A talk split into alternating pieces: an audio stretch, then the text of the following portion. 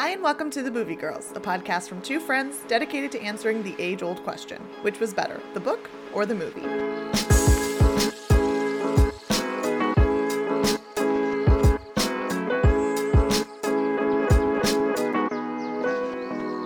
I'm Rosha. And I'm Hannah. And if you want to hear more from the Movie Girls, we are on Patreon. All you have to do to become a patron is go to patreon.com forward slash the Movie Girls. And this week we are covering The Hate U Give. And I've titled this one Thug Life. Obviously. Obviously, I can't not. Should we tell them what that is now or later? Uh, how about later? Later, all right. So the book was originally published February twenty-eighth, twenty seventeen, and it's written by Angie Thomas. It has a four point five one out of five on Goodreads, and it's four hundred forty-four pages. But a very quick read. Very quick. I was like, we all know I'm a very slow reader. Spoiler alert, we're doing The Martian soon, and I just told Rosha that it took me two hours to read thirty pages of that book because it's so not my wheelhouse. So this uh, this book made me feel very, like, speedy. Well, especially after the Harry Potter series. Oh, my gosh. Which, it was great. Yeah. It was such a quick read. I, I recommend I actually really liked this book a lot. I had, I had a good time reading yeah, it. Same. Not good time because it's an awful subject, but you know what I mean. I get what you're saying. The movie came out in two thousand eighteen, which was just a year after the book came out. So it was probably like one of those things where it got sold before the book was even most, released. Most definitely. Uh, it's rated P G thirteen. It's a crime drama, and it was two hours and thirteen minutes long. Directed by George Tillman Junior He's the one who produced all of the Barbershop movies, oh, as okay. well as so Beauty Beauty Shop? Beauty Shop, yeah. Yes, that, that With one Queen as Latifah? Well. Yep, and he also was the director for the pilots of the of the shows For Life, which is about a guy who's in prison, wrongfully in prison, oh, yeah. and he tries to get out himself, and Luke Cage. He did the just okay. the pilots for those two, which I thought was interesting that, you know, well, Luke Cage, I actually loved the very first episode of that one and then hated the rest of them. So I'm kind of sad that yeah. he didn't stick That's on. Funny. So it makes sense now, though. So the IMDb synopsis reads, Star witnesses the fatal shooting of her childhood best friend Khalil at the hands of a police officer. Now, facing pressure from all sides of the community, Star must find her voice and stand up for what's right. So some fun facts about the book. Uh, this was Angie Thomas's debut novel. Um, it expanded from a short story that she actually wrote in college in reaction to the police shooting of Oscar Grant. It remained on the New York Times Young Adult bestseller list for fifty weeks, wow. which is incredible. Um, so props to her. The American Library Association listed the book as one of the ten most challenged books of twenty seventeen and eighteen, and in quotations, because it was considered pervasively vulgar and because of drug use, profanity, and offensive language. I'm like, yeah, but at least it covers topics that, like, need to be talked right. about. I, I, what I was thinking when I read this book, like, anyone who has a kid who's probably, I would even say, like, thirteen to like fifteen who you're having a hard time discussing mm-hmm. this topic with. This is a perfect Give book. Them this book. Absolutely. Because I think it covers it perfectly it from does. a bunch of different angles. It does. And it's not so hard in terms of like the subject matter. Like there's still some lightheartedness that right. like lends itself to be, a, like you said, an easy read. Yeah. Um, and lastly, HarperCollins uh, imprint Blazer and Bray, who is um, who uh, published the book, bought the rights to the novel in an auction outbidding thirteen other publishing houses and signed a two-book deal with Thomas, um, the second being Concrete mm-hmm. Rose, which is um, a prequel, which actually came out just last month. Um, and it's focused on Star's dad, Matt. I'm excited. I hope, I hope they make a movie of it. I've heard really Really great things. Yeah. And I, I would assume, I mean, I don't know, I'm sure you'll go into mm-hmm. it, but if this movie was a success, I can see right. them wanting to do this one as well. Um, this the whole time I was reading this book, it was one of those things where it's like, what happened, like, it it just, it, after knowing what happened this last year mm-hmm. with everything um, about around this topic, like, this movie was just like, I wonder if it would have came out like a year later, if it like if it would have been different, if it would have had a different reaction. Like, it's just so crazy, like, the fact that what was happening in this book and movie is literally still happening and is still relevant is just, like, wild to yeah. me. That even, like, a year, you know, a year difference, it's the same stuff. Yeah. It's crazy. I, I hope to God that it doesn't continue to stay that way, but, um, I mean, this has been going on for... for years, obviously. For years. So um, it was it was incredible to read this book uh, again. Yeah. I can't say enough good things about yeah. it, but we'll get into it. Uh, so speaking of the success of the movie, on Rotten Tomatoes, it has a whopping ninety-seven percent, wow. which is, I think, the highest rated movie that we have seen so far. I think Harry Potter had ninety-six, mm-hmm. this last one.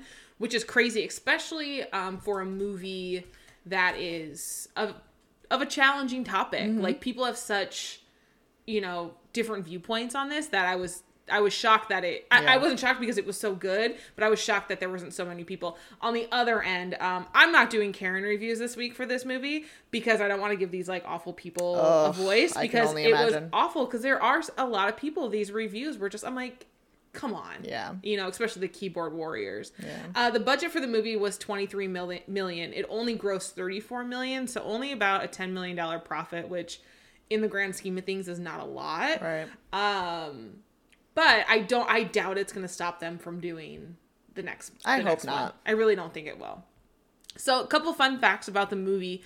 Uh, the author of the of the book, Angie Thomas, is actually did a cameo in this movie. She is the woman who actually hands Star the T-shirt um, at the very ah. end of the movie. So I didn't know that before I read it, so I didn't notice it. Yeah. But I, I always love that when, when authors mm-hmm. or directors or, or people do that. Uh, in the movie, King, uh, we'll get into his character in just a little bit, drives a black B M W S-Series sedan with chrome and custom rims, which is basically the same exact kind of car that Tupac was riding the night that he died. Uh, Anthony Mackie, who plays King in this movie, portrays Tupac in the movie Notorious. Huh. So full circle and all of that. I was curious why they changed it because I mm-hmm. think in the book it's a gray uh, B M W, if I'm yeah. not mistaken. But if they were trying to kind of emulate Tupac, it makes total sense. Yeah. Well, and I think one of the reasons they may, they might have done this, correct me if I'm wrong, or if you have a different opinion, is I felt like the movie focused a lot more on the cop involved shooting, which mm-hmm. it was the bigger scheme. They didn't gear it so much to like the gang related stuff as was in the book, or even the interracial relationship that we get in the book. True. That it was more focused on that. So that might also have been a reason, but I thought it was kind of cool that they found a way to kind of tie it back to yeah. the theme and the other characters of the, of the movie. Uh, and then lastly, uh, The Hate U Give was shot in Atlanta, uh, which is a city that's very popular for um, cinema directors because it has many different faces to it. It can be urban, it can be rural, um, and it allowed the director and his team to recreate the city of Jackson, Mississippi, where um, that the novel is actually located. Mm, so not filmed where it was, the book has it set, but they were able to do it to make it look that way. Cool. So the cast of the movie...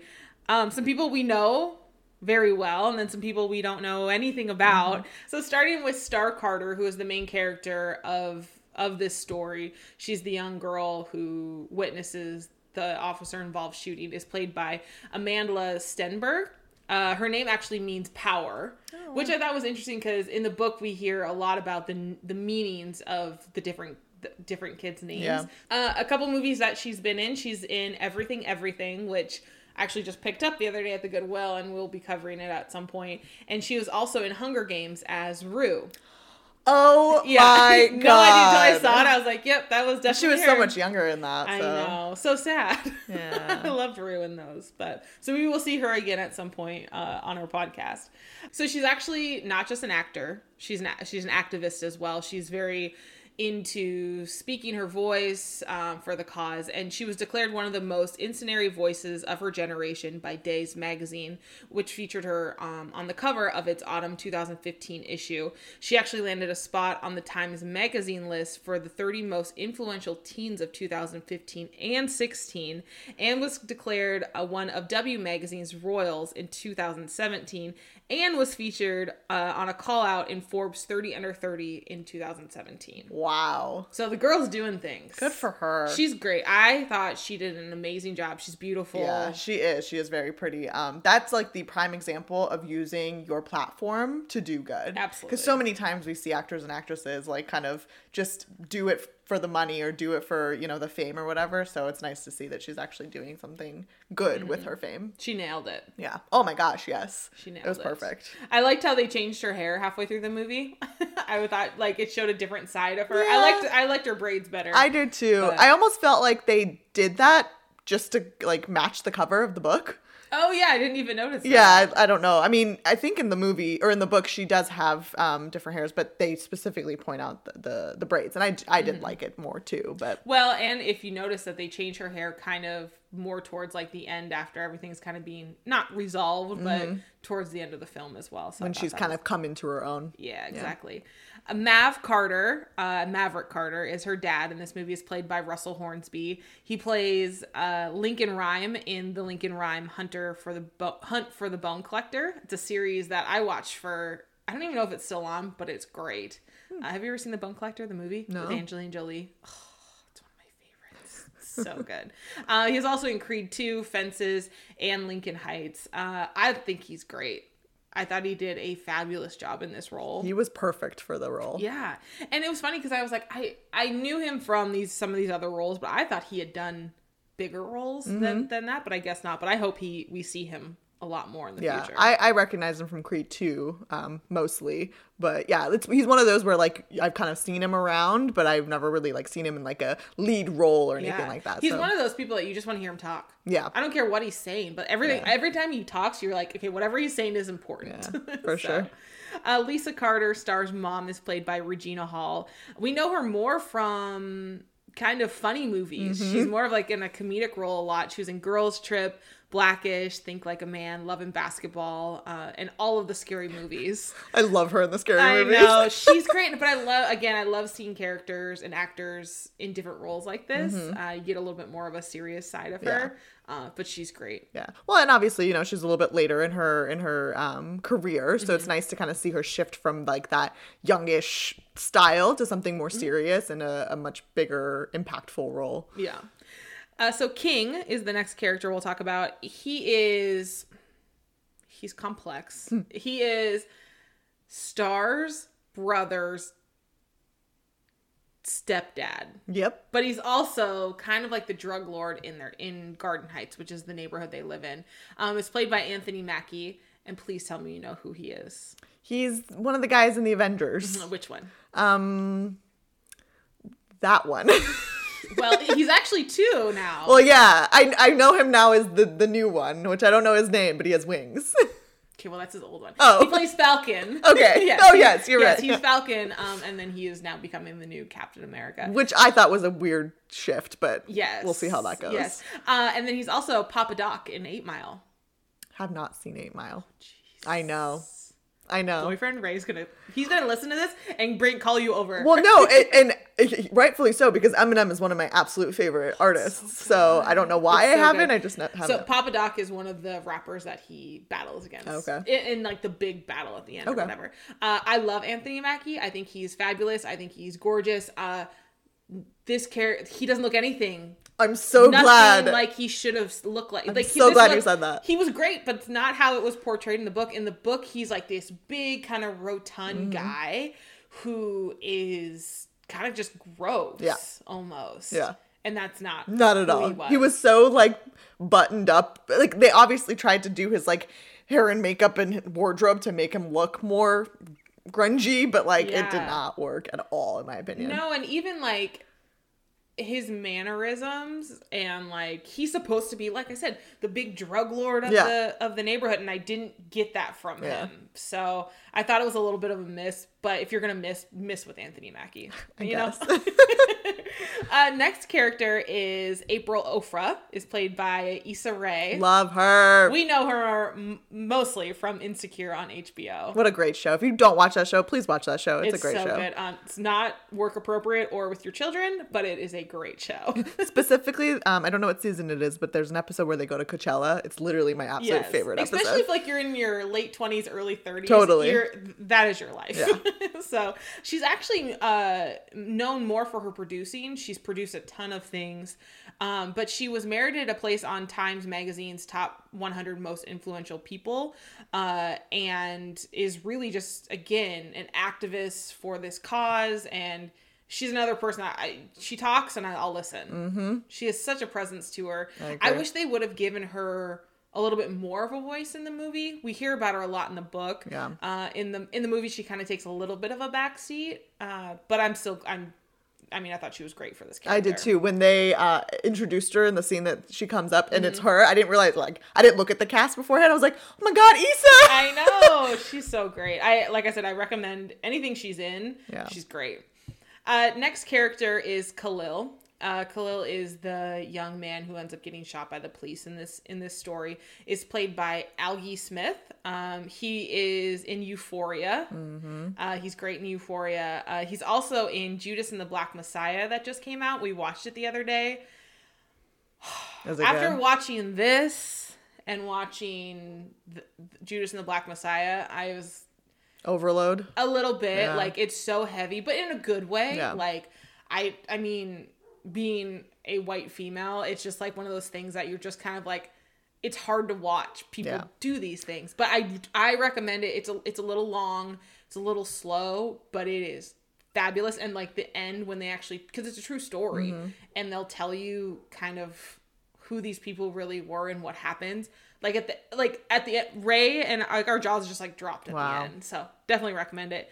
Um he's great, he's super cute, very cute. Um his character, um we'll talk about it a little bit. They switched a couple things around with him. They gave him, he was a little bit more dynamic actually in the movie than he was in the book. Um, sort in terms of, yeah. of his relationships okay, with yeah. Star. Uh, but I thought he was great and he's super cute. Very, very cute. Uh, next character is Uncle Carlos, played by Common, who is also his, he was born Lonnie Rashid Lynn. Oh, I so, didn't know that. Fun fact for you. Um, obviously, if you don't know, he is a rapper turned actor, um, slash... I don't know what you call it. He's almost like a Morgan Freeman of our time. You know, he does a lot of voiceover he does. work. He has a, a great lot of, voice. Like word, um, spoken word mm-hmm. type things. I love Common. Um, but he's been in, he's lent his voice to the movie Smallfoot. He was in Ocean's Eight, Girls Trip, John Wick Chapter Two, Suicide Squad. Um, and then he was in Selma, who he also won an Oscar for the best song in, and he was in Happy Feet Two as well. Can we just talk about how terrible um, Ocean's Eight was? It's a terrible movie. Okay, we're just gonna like not okay. think about that one. Um, I and I don't know how you feel, but like if they would have just switched Common and Anthony Mackie, Absolutely. I feel like it would have made a world of difference. Absolutely, absolutely. And I hated Common's mustache in this film. Oh, it was terrible. It was really bad.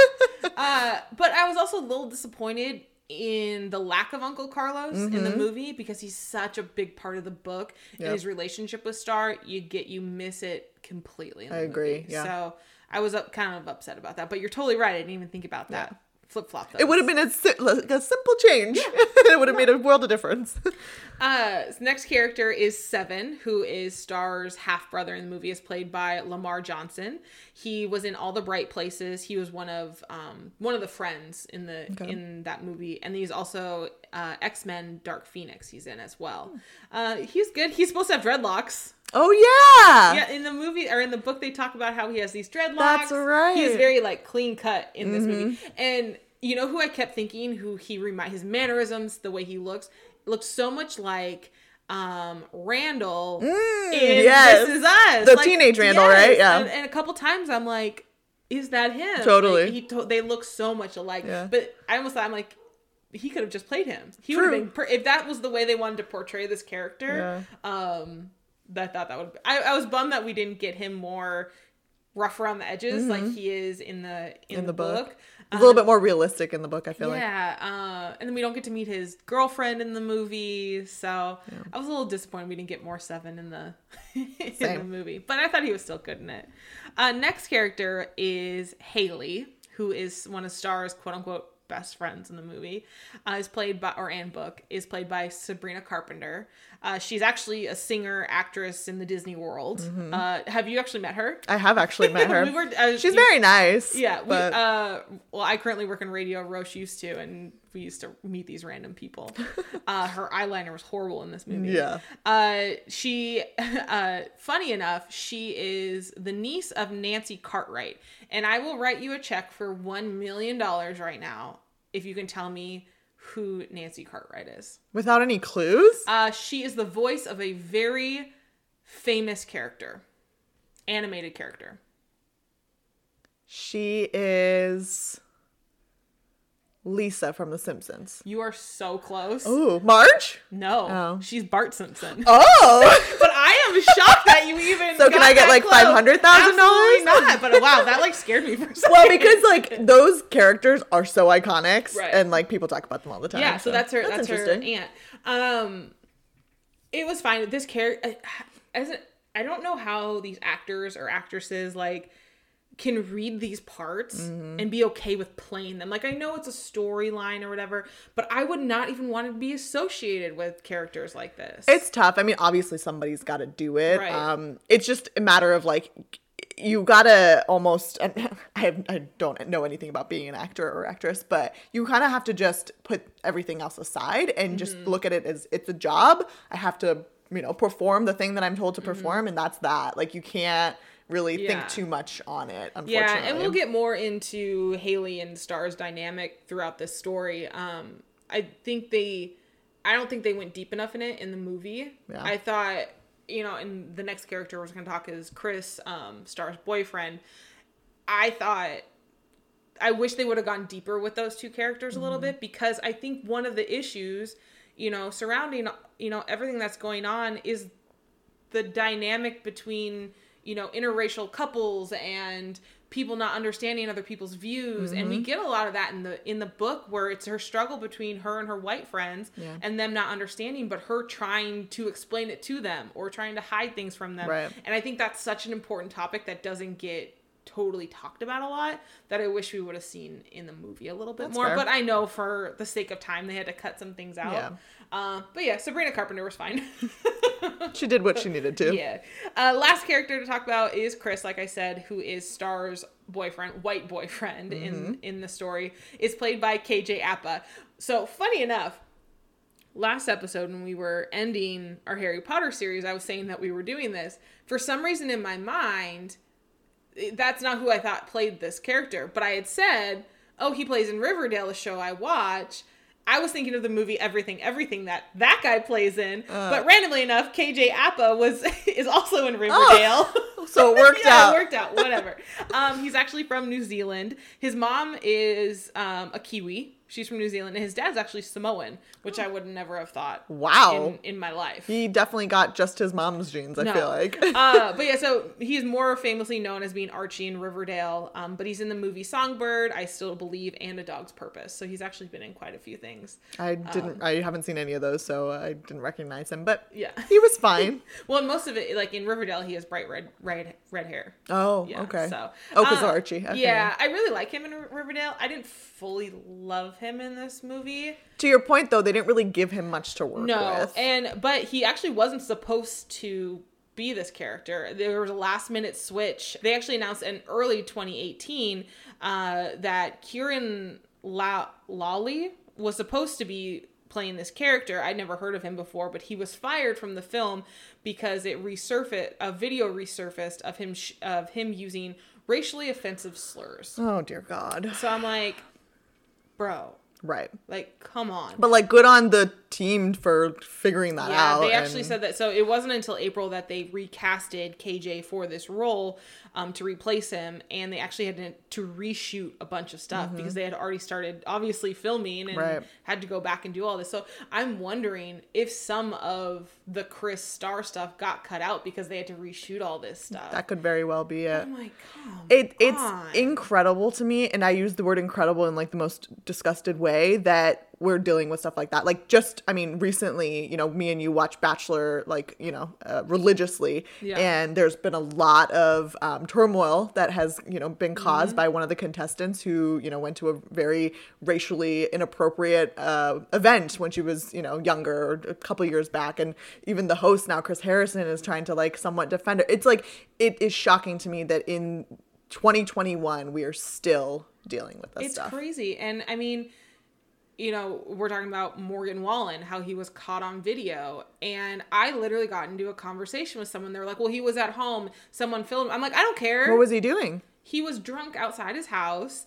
And he was just being an idiot and said the N-word. Oh, and his neighbor, God. his neighbor filmed him saying it. And so it leaked everywhere. And someone was like, well, he's at his home, his house. I'm like, no. That's, that's not an excuse. It's, it's not an excuse that you're drunk. It's not an excuse like that. And yeah, especially people are going to record you. Mm-hmm. I mean, you know, we have a ten-year-old at home, you know, half the time. And it's like every time she puts it, I'm like, that's going to live forever. Right.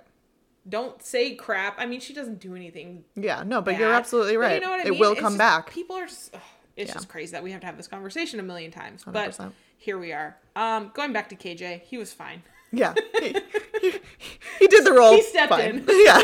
Sorry, I feel like I'm going to get, you know, heated a couple times during this. Hey, and that's what this episode calls for. Yeah. So that's it for the cast. Cool. All right. Next up, we've got Who Said It. So, um. Okay, there's one quote that I really hope you put in here. And if you don't, I have it for you. Oh, okay. Are you going to ask me who said it then? Yeah. Okay. Let but me I do... have a feeling you're going to, you, you entered it, but I have it ready. Okay. You do you want me to do mine first? Yes. Yeah. Okay.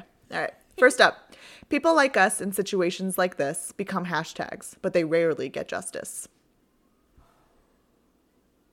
April. Star. Oh. Okay. Got that wrong. Next one.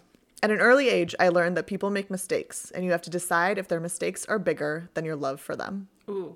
That was Mav. Mm. No, are you sure? Yeah. No, no, it's her mom. Yes. Her mom said it about yes. her friends. Yeah. Lisa. Yes.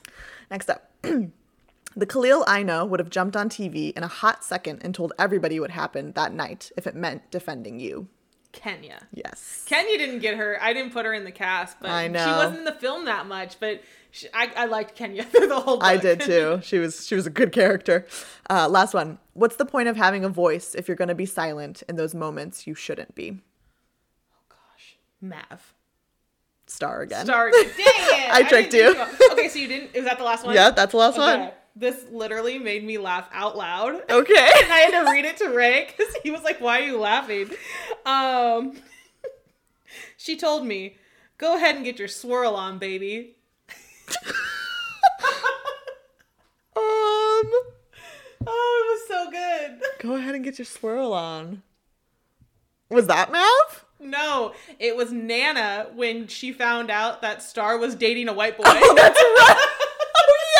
Oh, right, because yeah. I can't, then I thought about, like, Mc, uh, McDonald's um, soft serves, because right. that's all I ever think of oh, when I hear so swirl. Funny. That's I really like, funny. Ray asked me, because, you know, Ray's native, and he was, we were like, should we just start calling ourselves, like, a swirled cone? I mean, why not? Oh, that's great. I got you. You did. All right, next up is F, Marry, Kill. Your options are Mav, or Maverick, Lisa, and Carlos. Lisa? Uncle Carlos. Uncle Carlos. Um... I'm going to marry Uncle Carlos because he has a good job and he has a nice house and he's just like a nice guy. Like, mm-hmm. again, we don't get much of him in the movie. Um, I will listen to Tupac with Mav because I really liked him. That was a close one between him and Carlos, yeah. but like Mav's a little rough around that just for me. It's fair. And then we'll go ahead and uh, Lisa's got to go. Sorry. Okay. Um, I will actually marry Lisa because as much as she's a Ooh, hard she ass, she does make six figures by the end of the book. She does. Well, and as much as she's a hard ass, like she is committed and like she is motivated and very like well put together. So yeah. I'm I'm all for it. Um, I will listen to Tupac with Mav also. he he seems like a he seems down. Um, but I gotta kill Carlos. Um, to me, I think I was basing it more off of the movie Carlos than the book yeah. Carlos, and he just doesn't do it for me. There's a couple of scenes where I would just like I almost like cringe a little bit just because of the way that he. responds to things and like yeah. so he's got to go for me. All right, so let's get into this. Like again, I said I might get a little heated a couple times here. So the opening of the movie, we get to see Garden Heights. Uh, we kind of to see the neighborhood of it, and then we basically see kind of almost a flashback of Maverick telling the kids. Uh, you know, this is what you do if you get stopped by a cop. So the kids are pretty young. I think the youngest brother is like a baby. Mm-hmm. uh, and he talks about how, you know, they live off of the Black Panther ten point program. That does get mentioned in the book. However, this is not how the movie starts. The movie actually starts at the party. Mm-hmm, the night of the party. So we don't get the party till a little bit later. Uh, but then after that scene, uh, kind of just sets the tone of like the family itself. Um, interesting enough, the whole, we don't hear in the movie, the Black Panther ten point program. In the book, we get, or we do a little bit in the movie. We get mm-hmm. a little bit more of it in the, in the, um, in the book. But, uh, it was interesting again, watching the Judas and the Black Messiah is all about the Black Panthers. Mm-hmm. And it's just like, like I said, these movies are like hand in ha- hand. Yeah. uh, so, but then the next scenes we get is Star's getting ready for school. Uh, we figure out that she is quite the sneakerhead. She loves the nineties. Uh, one thing I was really sad about, though, is that we didn't get the Fresh Prince references. I know. I was really bummed. I was really enjoying that while I was reading because I personally love Fresh Prince. Did yeah. you know, loved it growing up. I even changed the lyrics for my brother's um wedding speech that I did. So, oh, I forgot yeah. about that. So I was really bummed that they didn't. I don't know why they didn't include it. I, know, I feel like it, it would have been a great it reference. It goes back to our the thing that we are still wondering is if they have to pay copyrights for using some of this stuff in the in the movies. However, you know, we'll talk about it in just a few minutes. There's a million Harry Potter references. Very good point. Which is so funny because we just got done with Harry Potter and mm-hmm. this book has so many it was, Harry Potter references. It was literally the perfect way to like transition out of that but still have a like, little oh, bit. Oh, you think you're done with yeah. Harry Potter? You're not. Sorry. Here you go. But yeah, it was bummed that we didn't get any of the Fresh Prince uh, references.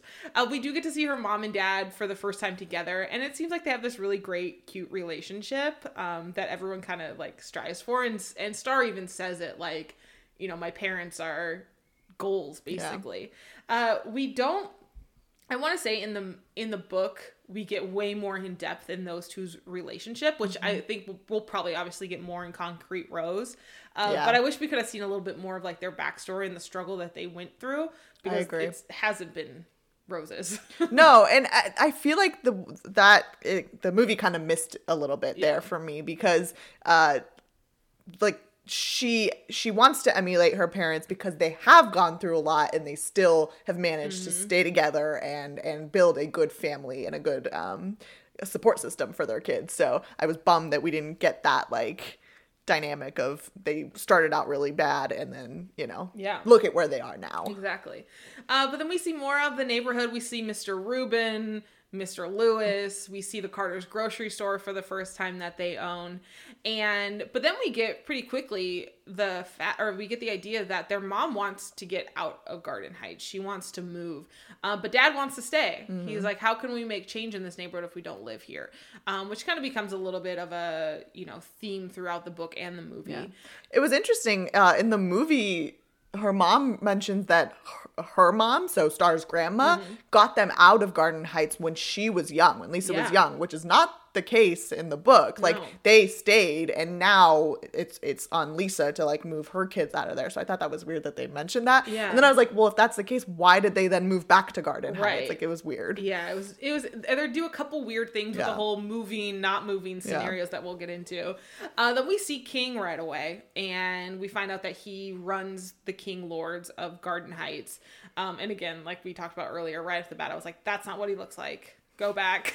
That's not you. Talk about a guy who's trying to be hard and is like so yeah, not hard. I know. uh, but then we get to see where Star and Seven go to school. So we find out very quickly that they do not go to school in Garden Heights, that their mom actually moved them to a different school in Williamson, which is like the next, one of the next towns over, which is kind of like prestigious yeah. and just very suburban life. Totally. Uh, I did read somewhere that if you know, if If you listen closely, there's different music and there's a different uh, color scheme at Williamson than there is in Garden Heights. So basically, you're like look like two different movies mm-hmm. almost, which they're two different worlds. Yeah. So why not? That's an interesting way to do that from a directorial directorial standpoint yeah. to kind of give you that tran- or, um, contrast. Yeah, and and at the same time, uh, this is where Star tells us that she has two separate worlds and basically two very different versions of herself. She has Garden Heights Star, mm-hmm. and then she has Williamson Star, and they're two very different people, and she doesn't she doesn't cross those worlds very much. Um, then we meet Haley and Maya, who are her, you know, best friends, basically. Yeah. She's known them forever. She, 'cause they started going to the school when she was really young after Star had seen one of her other friends get shot. So...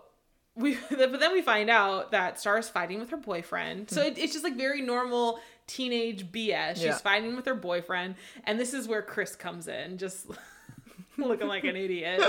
And in the in the movie, they mention, or he mentions that they've been dating for six months. In the book, they've been dating for well over a year. Yeah. Uh, which I thought was interesting. They changed it because... I don't know. In the in the book, I got... Su- there's such a better sense of like... those two have a really like stable relationship in some point and he's super invested. Yeah. When I see six month relationship, I'm like, all right, this kid's kind of whatever. Especially in high school. Yeah. That's like literally a week. I know. So it was kind of like, I don't know. I wish they would have just, I I was bummed what they what they did to that relationship I in agree. This movie. Um, because it was so much stronger in the book. Yeah. Uh, but then we also get the, we get the notion that people, you know, at the school think it's weird that they're dating, and they get looks from people, and, and I don't know, maybe Ray and I get looks. I don't know. Uh, it, it's one of those things that's like... It's inevitable. It's inevitable. I mean, you've been in, in interracial relationships, and I guess I just... I have multiple friends that are in interracial, interracial relationships, and yeah, I mean, like I said, the looks are inevitable. Yeah. You can't, you can't hide from them. You can't really do anything about them. You just have to... It's almost like a mental thing. Again, you kind of have to put it aside and live your life, because yeah. if you're going to worry about that, it's going to affect you negatively. Yeah, and like I said, I don't, I think I'm just oblivious to it. Yeah. Maybe we do, maybe we don't. And I, I like that about yeah. myself. No, it's a good way to be. You know? But, uh, so, but now we get the, we get the scene of the Garden Heights party. Uh, Star is now, the, it's now the weekend, and she's at a party with Kenya, and Kenya is, so Kenya is Seven's half sister, and Seven is Ken or so it's so it's, confusing. It's tough. So Kenya and Star are really good friends, but they both have a half brother in common. In common, that's probably the easiest way to, yeah. to talk about it. The I loved in the book how Kenya just kept trying to say my brother. Yeah. And Star's like, no, it's our brother. And and again, we don't get that relationship with Kenya and Star very much in the movie. Uh, but uh, Kenya basically brought Star to this party because she wants her to help fight fight a girl. Which I'm like, strength in numbers. Strength in numbers. So I'll mention this here. One character that gets completely written out is Devante. I know. Devante in the... Do you want to describe who Devante is in the book? Uh, yeah. So in the context of Kenya, he's this kid that is at this party who supposedly was flirting with Kenya, and that's why she wants to beat up the girl that he's supposedly dating. But eventually he um, turns into a, a kid that... Star's dad, Mav, kind of takes under his wing and tries to help, because he is in a bad situation. He's in with the King Lords. He's in a very bad situation. He has to, you know, make his family flee so that they don't get hurt. So, like, I'm bummed because, yes, the movie didn't necessarily need the character, mm-hmm. but I liked the um, I liked the dynamic between Mav and Devante, because to your point, Mav is so concerned about wanting to do good in his neighborhood, mm-hmm. and by doing this for Devante and helping him out, that's what he's doing. So with that yeah. getting cut out, it's like, okay, well, what is he really doing? Well, and he basically becomes part, he ends up going to live with Uncle Carlos. Yeah, he becomes part, part of the family. family. Yeah. And one of the reasons, again, like you said, they're trying to help the neighborhood, but these, Uncle Carlos and Mav end up feeling super guilty that they didn't help Khalil. So they mm-hmm. want to help Devante as well. Yeah. So, and then Devante and Chris become friends. I know. So I was super bummed that we didn't, we didn't get that yeah. as well, because we missed out on those relationships completely. Yeah. Um, but the next thing at the party that happens is Khalil walks in and they make eyes, uh, but he's super cute. And then we find out that Star and Khalil have been very good friends for a very long time, since they were little. And we kind of get like this very flirtatious vibe totally. From them right off the bat. In the book, we don't, you don't really get that. I don't feel, I don't know why they felt they needed to add that in. I mean, it's talked about in the book. Um, once Khalil dies, Star and I believe her mom have a conversation where she's like, you know, it's okay if you're not over it, because I'm sure you're going through these emotions. Yeah. Like, they did have feelings for each other. They did have a crush on each other when they were younger. Yeah. But that didn't actually, like, be, you know, it wasn't really played out while he was still alive. It was yeah. kind of just like, hey, I haven't seen you in a really long time. It's great to catch up. And really, that was it. Yeah. So I thought that was weird that they included that. Yeah, it was like this kind of, I mean, still super cute attraction yeah. or whatever, but it was something that I didn't think needed to be added. Yeah. But he tells he tells Star that, you know, he's been quote unquote busy, uh, and that his grandma has been sick with cancer, I believe, mm-hmm. and you know he's just been take, trying to take care of her. And in the book, obviously, they go into what busy means in Garden Heights, is that he's probably selling drugs at this right. point, because he's got like new shoes, new mm-hmm. jewelry. Clearly, mm-hmm. like he's got a different look to him now. Well, and I'm sad they didn't put this in the movie. Uh, he makes fun of Drake at one point because she really likes Drake and he doesn't. I mean, we're just gonna, you know. just put that aside. He did not really make fun of Drake. That was just like a fun, uh, cute little Roche thing. Roche loves Drake. It's fine. She's she, actually going to marry him. Star made up for it. She, you know, talks good about him yes. later in the book, so we're fine. So then at the party, a fight breaks out, and Star le- leaves with Khalil. They just kind of go together. He tries to... Well, they hear gunshots. They hear gunshots. Yeah. Yes, there are gunshots. Which, again, we find out in the book that it's actually Devante's brother who gets shot mm-hmm. at the party and yeah. dies. So we don't get any of that. So now Khalil and Star left the party together. They're in his car and they're listening to Tupac. And this is kind of where the story gets its name. Mm-hmm. So they talk about how Tupac would always talk about thug life. And... you know, what that actually means. And Khalil talks about how it actually means the hate you give little infants F's everybody. And, which I never knew. I didn't either. But it... I thought that was fascinating that this book is called The Hate You Give yeah. because I obviously I didn't know too much about it, but it, it lends such a deeper meaning once yeah. it once it's described. So I, I really loved that right. aspect. Yeah. So I, I thought it was... And it, like I said, we we hear about it a lot more in yeah. the book, and I wish we could have gotten more in depth. Yeah, with the it. the movie kind of just explains like basically the the things that you feed small children um, will eventually affect their lives. So when mm-hmm. they you know get older and and act wild or whatever, like it comes back to bite you in right. the end. So. Then at the same time, this is where we find out that the that Khalil is probably selling drugs. He doesn't really want to talk about it with mm-hmm. Star, but she kind of gets the idea. But then he pulls the car over so they can kind of just talk and catch up. This is where they talked about how they used to play Harry Potter all the time, so and they would cute. call themselves the Hood Trio uh, with their friend Natasha, who died when they were younger. And then he talks about how they had their first kiss together at the church. Uh, and then... He kisses her in the car and tells her, you know, that they have all the time. Because she's like, no, I have a boyfriend. Mm-hmm. And again, like we just talked about, that part is not in the book. I didn't think it was fully necessary. It I mean, really it, wasn't. It, it does bring out another emotion mm-hmm. to this whole story. And it's even more upset. I mean, the whole thing is awful, but it just adds another layer to it. Yeah. Um, but again, not necessary. I think, I mean, that one line of, you know, we have more time right. really hits home because right. it's like you, do, you, you always think you do. You always think you do. Exactly. Yeah. So then they decide they're going to leave. So they start to leave and a cop pulls them over. Star puts her hands on the dash like her dad has taught her. Uh, she makes Khalil do the same, but he does it be- begrudgingly. And the cop comes up and he starts kind of just jawing back with the cop and is just upset that, you know, he even pulled him over for no yeah. reason. He just wants to know why he got pulled over. Yeah.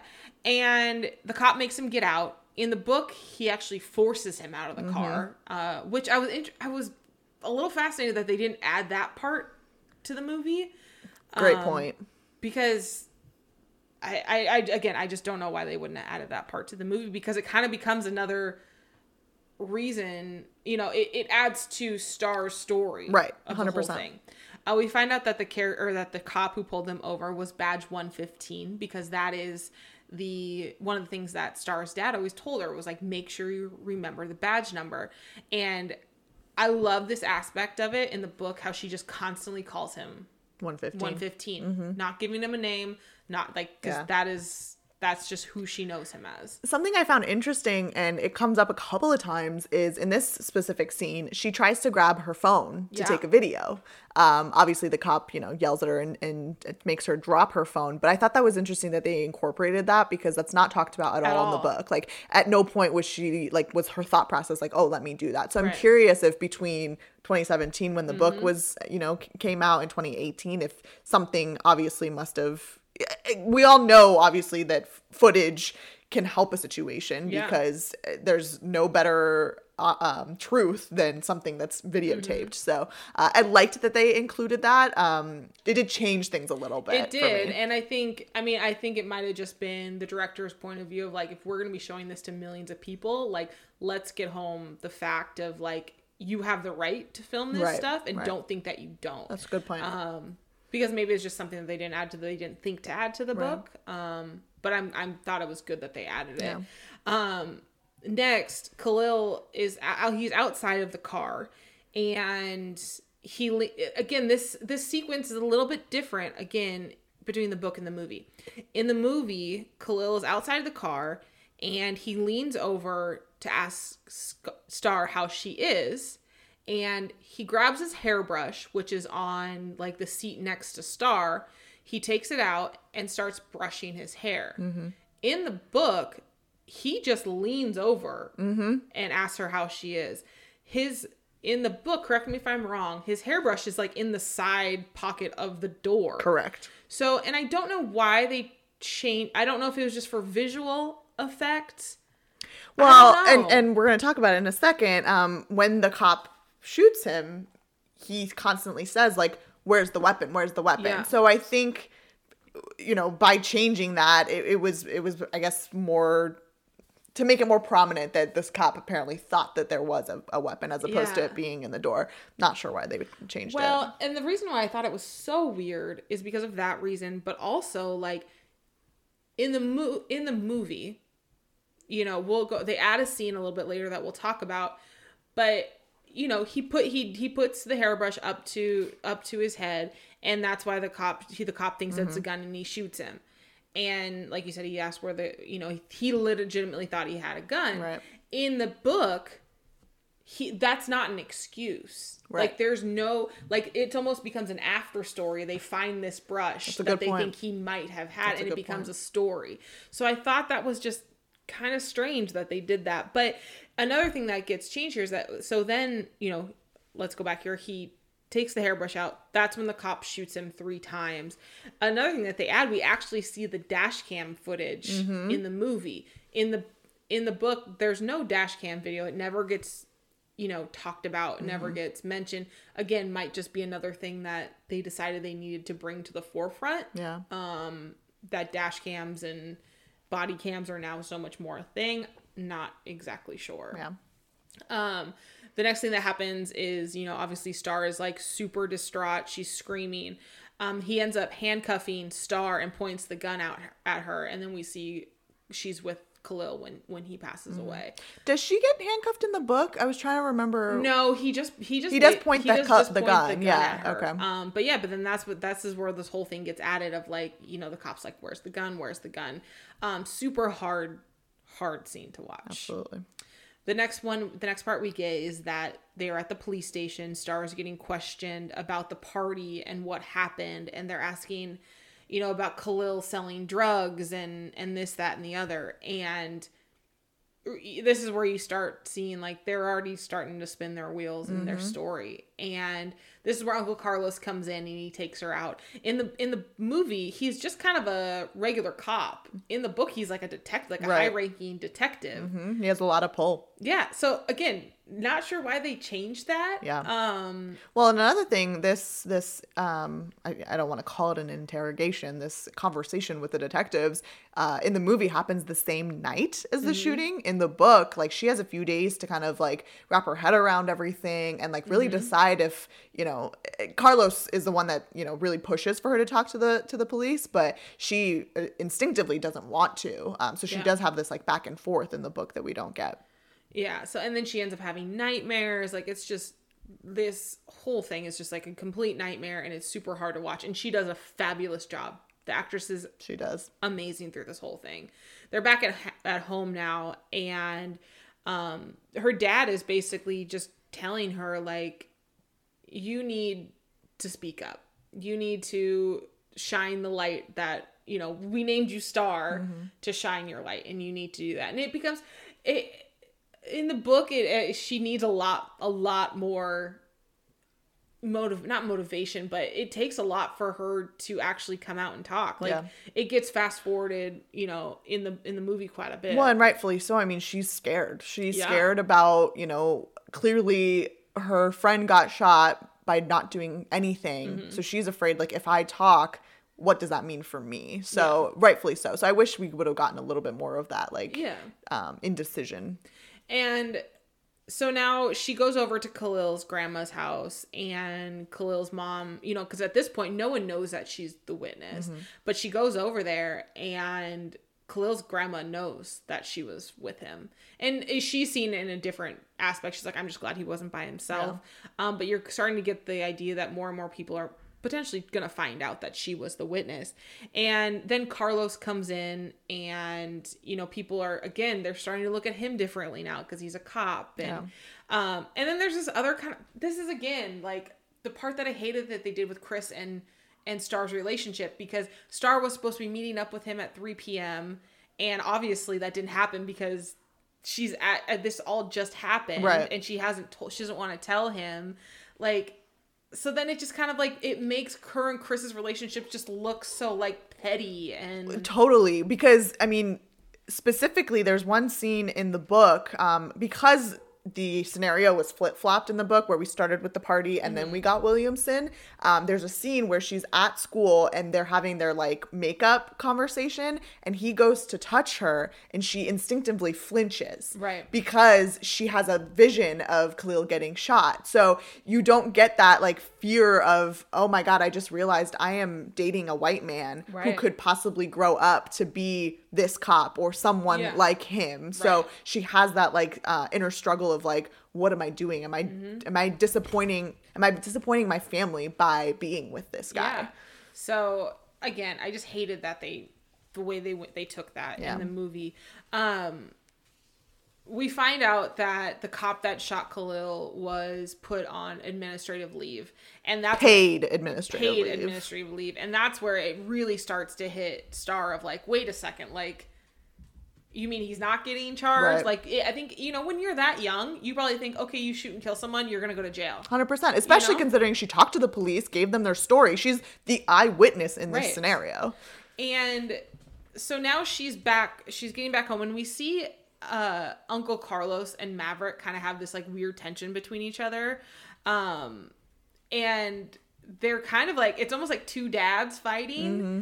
And we don't get the reasoning behind it. They like, barely they touch barely on it. They barely touch on it. Um, I don't know if you want to go into a little bit more detail of yeah. what their relationship is in the book. So when Mav was younger, um, when Star was, you know, born or she, uh, her mom was pregnant with her, he was in the, the gang scene and he was uh, selling drugs and things like that. So he actually did time in prison for King for a crime that King committed. Um, in doing so, King then later let him get out of the King Lords. Um, and, you know, that was what uh, the catalyst for him building his life. But during the time that he was in prison, Uncle Carlos was the one that was like really the father figure for Star and was that person that she needed to um, to be there. So there's that tension between them because Mav feels like he didn't do his his...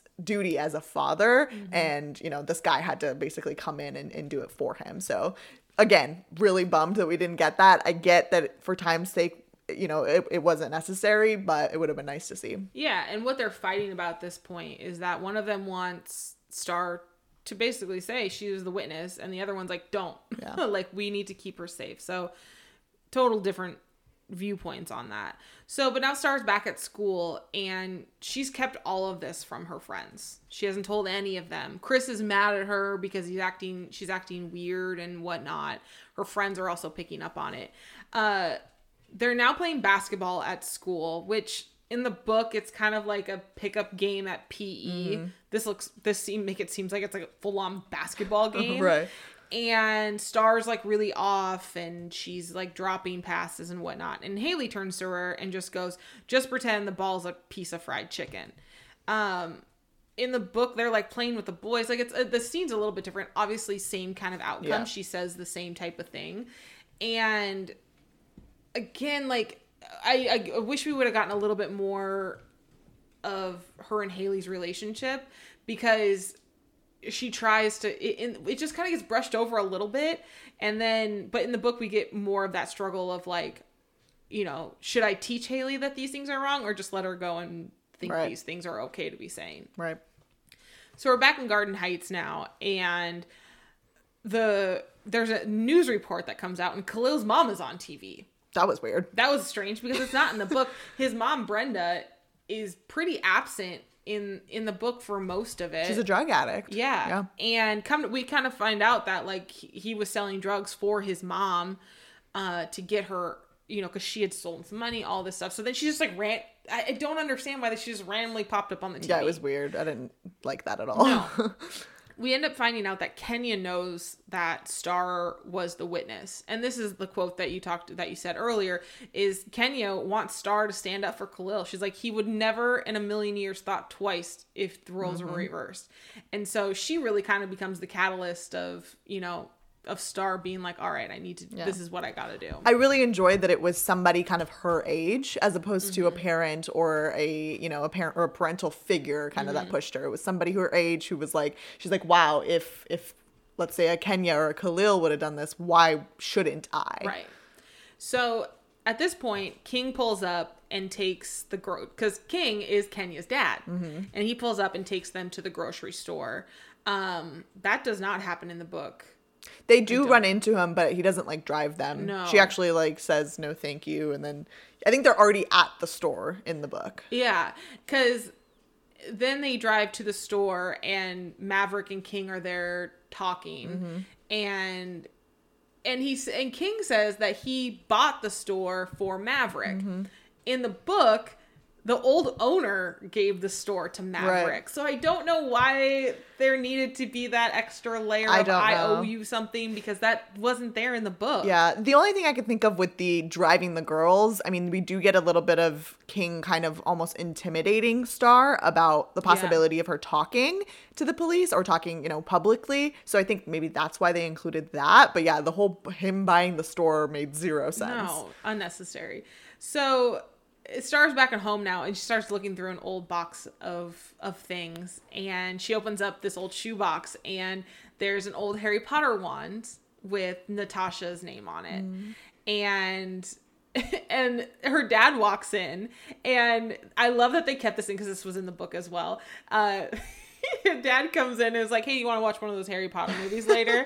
And he says some like dumb thing that isn't Harry Potter yeah. correct or whatever, and she talks about how she she knows, she's like, daddy, you know that you think you think gang theory when you think of Harry he's not Potter. Wrong. And he starts going into this whole theory about Harry Potter is a gang theory and how there's different houses and they wear different colors and they and, ride for each yeah. other. And I was like, oh my gosh, you're totally right. Yep.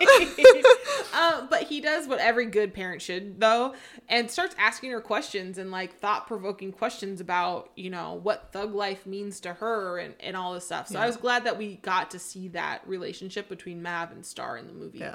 Um, again, we didn't get as much as I would like from the from the book, but we never did. Yeah. Uh, the next thing is Khalil's funeral. Uh, we see that there's a viewing of Khalil in the casket, and she's like, "That's not him."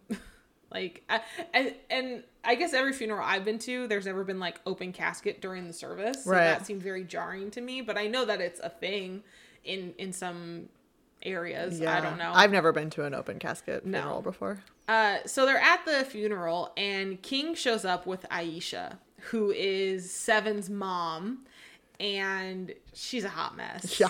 She, I mean, in the, in the book, we, we learn a lot more about Aisha, that she's basically almost, she's, I think she was like basically a prostitute when not Mav, basically she, yeah, was. she was when yeah. Mav cheated on Lisa with her and they had Seven, and at, so they're at the funeral and she's yelling to Seven to come and sit with them. That actually does not happen in the book. No, that was weird. Yeah, it was very strange. And then Miss, uh, this is where we get introduced to Miss Ofra, and she speaks uh, at the funeral about their nonprofit called Just Us for Justice, and says that they're going to be, there's going to be a march after the funeral in Khalil's honor. And come to find out, she knows that Star was the witness. Not sure how she found out, but this is where we, this is where kind of the ball starts really getting I think they rolling. Mentioned that um, Khalil's grandma may have been the one oh, to, yeah. to, to say something. um, so in the book, uh, we'll rewind just a little bit. When King shows up at the funeral in the book, something very different happens. Yes, yeah, so he shows up with um, a bunch of other of the King lords, and they walk up the aisle, and they actually place a... Um, gray bandana on top of uh, Khalil's chest. What this means in the gang world is basically that they're essentially insinuating that um, Khalil was in the King Lord's gang, and as um, when a member dies, like they do that as a, a a sign of respect. In the book, Khalil's grandma immediately, you know, gets up and is like, oh, hell, you no, no you don't. Like, my my grandson was not that type of person. Like, and it, it becomes like this whole mm-hmm. awkward uh, situation that we don't get at all in the movie. Well, and then we find out later in the book that that was all for show. Yep. That Khalil was not in the gang, that he actually turned them down. Right. And King did it to save face. Yeah. Which is embarrassing. Yeah. Uh, so now the service has ended and there's this big protest outside of the church. And this is where you start to see, like, it's not just them that's, that's upset. Everybody's upset. And you're starting to see this is getting a little, it's starting to get a little out of hand mm-hmm. or not as peaceful as that they would like. So Mab takes the whole family away and is like, no, we're not, we're not doing yeah. that. Chris ends up seeing the pro- protest on T V. He calls Star to make sure she's okay. She kind of brushes him off again. Then we see that Star is posting a bunch of photos on... In the book, they talk about Tumblr mm-hmm. so much. I'm like, I never got into Tumblr. But I didn't really it's basically either. Like an, I think it's because they probably couldn't get the rights to Instagram, maybe. I don't know. uh, but we see Haley is commenting on a photo of Emmett Till that she posted and was like, really? We don't want to see this or something along those lines. She was like, oh my God, really, Star? Yeah. Awful. Terrible. So in the book, this happens way earlier. We actually get the, it's one of the, in the very first chapters, they talk about how Haley unfollowed her on Tumblr because mm-hmm. she had posted this Emmett Till photo. Yeah. And a, and a few others as yeah. well. So I'm glad that that still got added to the movie. It just happens way later in the story. Uh, so Miss Ofra actually ends up showing up to their house that night and is trying to convince Star to speak up to the grand jury and do an interview on T V, which I'm like, this is a lot all at once because it's a little stretched out yeah. in, in the book. Like, it kind of comes in pieces. Um, but, you know, she ends up telling her the story about Natasha. And in the, it, it's a little bit different in the, in the movie. They're like playing basketball together and Natasha ends up getting shot on the basketball court. In the book, I think they're playing in front of a fire hydrant. Yeah. And she gets, so same difference. Um, not sure why they changed it, but yeah. So we get the background story of that. Their friend Natasha used to be Khalil, Star, and Natasha were like the hood trio, right. And they were best friends. And then Natasha was killed, and now Khalil was killed, and you know now it's just Star, right? Which is a lot for a young uh, girl to have to go exactly. through to see two of your friends basically well, murdered in front of you. And you know it's like Natasha was murdered by a gang member, just.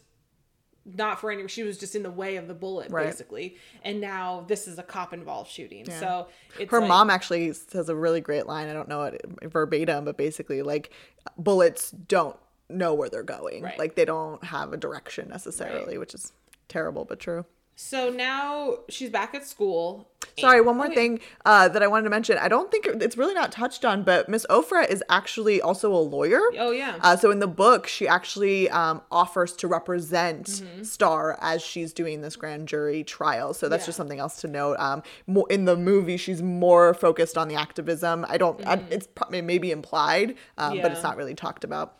So now she's back at school and all the kids are starting to walk out as a protest for Khalil. And none of them know who he is. None of them know what, what happened. Right. And they're just acting like it's a party. And that's an, it's just another chance to get out of school. Uh, in the movie, Star leaves school. Uncle Carlos ends up coming to pick her up. Mm. That actually happens like the for her first day back at school after all this happens. Um, and again, she runs into Chris. She brushes Chris off again. Yeah. Which I was so upset that they did this differently because... It happened. They stay at school in the book. Yeah. In the book, they uh, so basically it comes to light that some kid decided to te- send a text to everybody saying, let's use this as an excuse to ditch school. Um, it'll be a protest, but really we're just trying to skip school. Um, so when Star hears about this and realizes what the motive is, she basically tells her friends, absolutely not. Like, I'm staying. You go do whatever you want.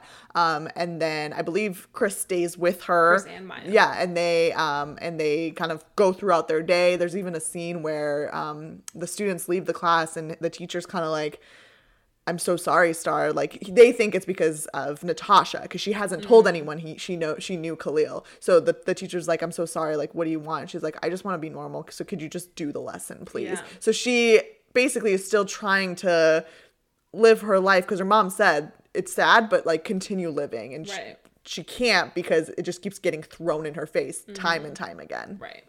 So she gets home from this protest, or she talks to her mom. She, I think actually Uncle Carlos drops her off at her mom's mm-hmm. work. And this is where she tells her mom, all right, enough of this. I'm ready to speak up. Yeah. So she decides to do the T V interview and they blur her face. Uh, but she tells, um, you know, she tells her story of, of Khalil. She tells not just what happened, but who he was. And she tells why he was selling drugs, which is a huge deal. She does not say King's name in here, but she does call out the King Lord gang mm-hmm. for being the biggest drug dealers in the neighborhood, which in the book they call dry snitching, mm-hmm. which is not saying names, but kind of pointing a group of people in that right. in that direction. And, you know, which becomes a huge issue for her safety, basically. Yep. And I I thought that it was a little bit more powerful in in the book. We get more of the interview in the book, um, but I'm glad that they added at the very end, you know, she says, they ask her, what would you say to the cop right now if you could? And she says, does he wish that he shot me too? Mm-hmm. So I'm glad that they, they kept I got that chills when I read that in the book. I know. So now after the interview, they're at dinner at a restaurant in, in Garden Heights. And this actually does not happen. This doesn't happen in this setting, I right. should say, in the, in the book. So in the movie, they're eating dinner and the you know, the entire family's eating dinner. And they look outside and there's King Lords looking at them through the window. And Maverick kind of goes out there and confronts them. And the police show up. And the Kings run off and Maverick's kind of the only one there. But unfortunately, when the cops show up, they think that Maverick is starting a bunch of trouble. So they cuff him, they throw him up against the glass, and this is where Star pulls out her phone. And they're mm-hmm. telling her to put her phone away, and she's like, no, I have a right to to film this. Yep. Because they've they have asked her in those past interviews, like, do you have any proof of what happened? Do you did you film it? And she's like, no, he told me not to. Right. And at this point, they ask him what his name is, and Maverick says, I'm Maverick Carter. And they end up finding out that they realize that Star is the witness um, from the shooting. And so they end up letting him go. Um, in the book, this thing transpires completely different. So yeah, very different in the book. Um, so in the book, where the Carter grocery store is, there's a few other shops there. Um, Mister Lewis has a barbershop right next door. Um He uh, witnesses something and, and actually goes on live television and basically doesn't dry snitch on the King Lords. He full on snitches right. on them, which if you do that in that kind of neighborhood, like something's, something bad's going to happen to you. So um, after that, after that uh, interview, uh, Mav actually comes out and he's like, what are you doing? Like, you just put a death sentence on yourself. Like, why would you do that? And they actually have a scuffle. And then randomly the cops show up because mm-hmm. they see some sort of, you know, argument or whatever. So they show up. Um, the, the events kind of happen in the same way. They do kind of, you know, they push him to the ground. They do cuff him. They do realize, like, who she is. Um, they don't really so much say, like, oh, we're going to let you off with a warning. It was more so Mister Lewis was like, he's fine. Like, we're okay. We didn't, you know, yeah. we don't need to have him, you know, uh, get arrested or anything like that. But very different scenario. Um, again, I think in the movie, they tried to, like, keep playing up this whole King is out to get um, Star. Mm-hmm. And even in that, like, scene of when she looks out the window and he's just standing there, like, yeah. very ominously, like, that was really creepy. Um, so maybe that's why they were trying to, like, push for that. But yeah. Who knows? Who but knows? Then because of the way it transpires in the movie, we get an added scene here where Star, they're driving home mm-hmm. and Star is apologizing because she feels like this is all her fault. And they get home and their dad makes them line up in the grass and starts asking them to recite parts of the Black Panther ten-point program, which I thought was a very powerful scene. Mm-hmm. And, you know, happy that we got that it was added there. Yeah. Something that at to this point that really has not been added to this movie at all are really the riots. Yeah. Because at this point, Garden Heights has almost become kind of this war zone, which is, it's crazy to think that that's what a lot of cities look like five months ago. I know. Like, they had tanks. They had also... And all of that is described in the book. In detail. In detail. Yeah. And we don't get any of that in the movie. And I was kind of sad about that because you really don't... In the movie, you never get that... A full, like... This whole neighborhood and community is super, super upset. Yeah. And it's it's getting to the point where it can't be contained or covered up at right. this point. And you don't get any of that in the movie. Well, and alternatively, like, they, it's gotten to the point where they've forgotten, like, we're the people that live in this community. Right. So if we mess up this community, we have to deal with it. The, you know, the cops that we're protesting against get to go to their fancy homes in mm-hmm. a different city and don't have to deal with this. So right. let's focus on our efforts doing something in a positive way. Looting and, you know, rioting is not the mm-hmm. way to do it. Protesting and using your voice is the correct way right. to do it. Which I thought was something that was a big miss in the movie. one hundred percent. So now we're at Maya's house, which is one of Star's best friends, and she's playing video games with Haley and and Maya at this point. In the in the book it's a little different. She kind of just goes over to Maya's to to say hi and mm-hmm. kind of just talk to her, and Haley just happens to be there. Yeah, because Maya lives in Uncle Carlos's um, neighborhood. Yeah. As does Chris. Yes.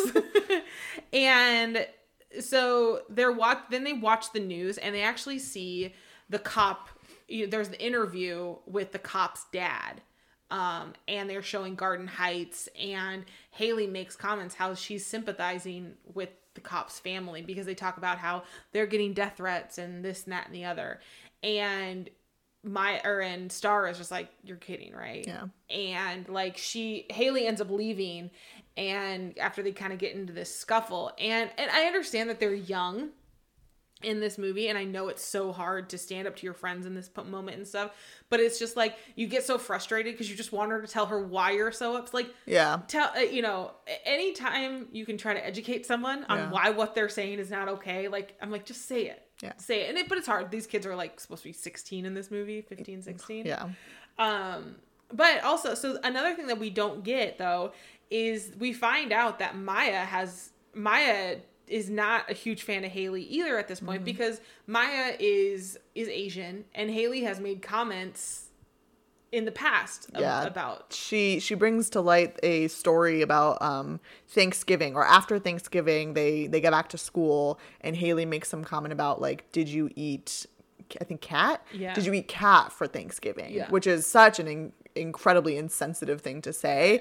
Um, and Maya at the time was quiet because what we kind of get in the book that we don't get in the movie um, is that Maya and Star are very much like the followers to Haley's, like, you know, um, she's basically Queen Bee essentially. Yeah. So they decide like enough is enough. We're we're gonna band together, um, minorities, you know, yeah. unite kind of thing, because uh, we're not gonna stand for this anymore. Mm-hmm. Which I really liked, um, and we didn't really get in the movie. No, we miss all of that mm-hmm. in in the movie.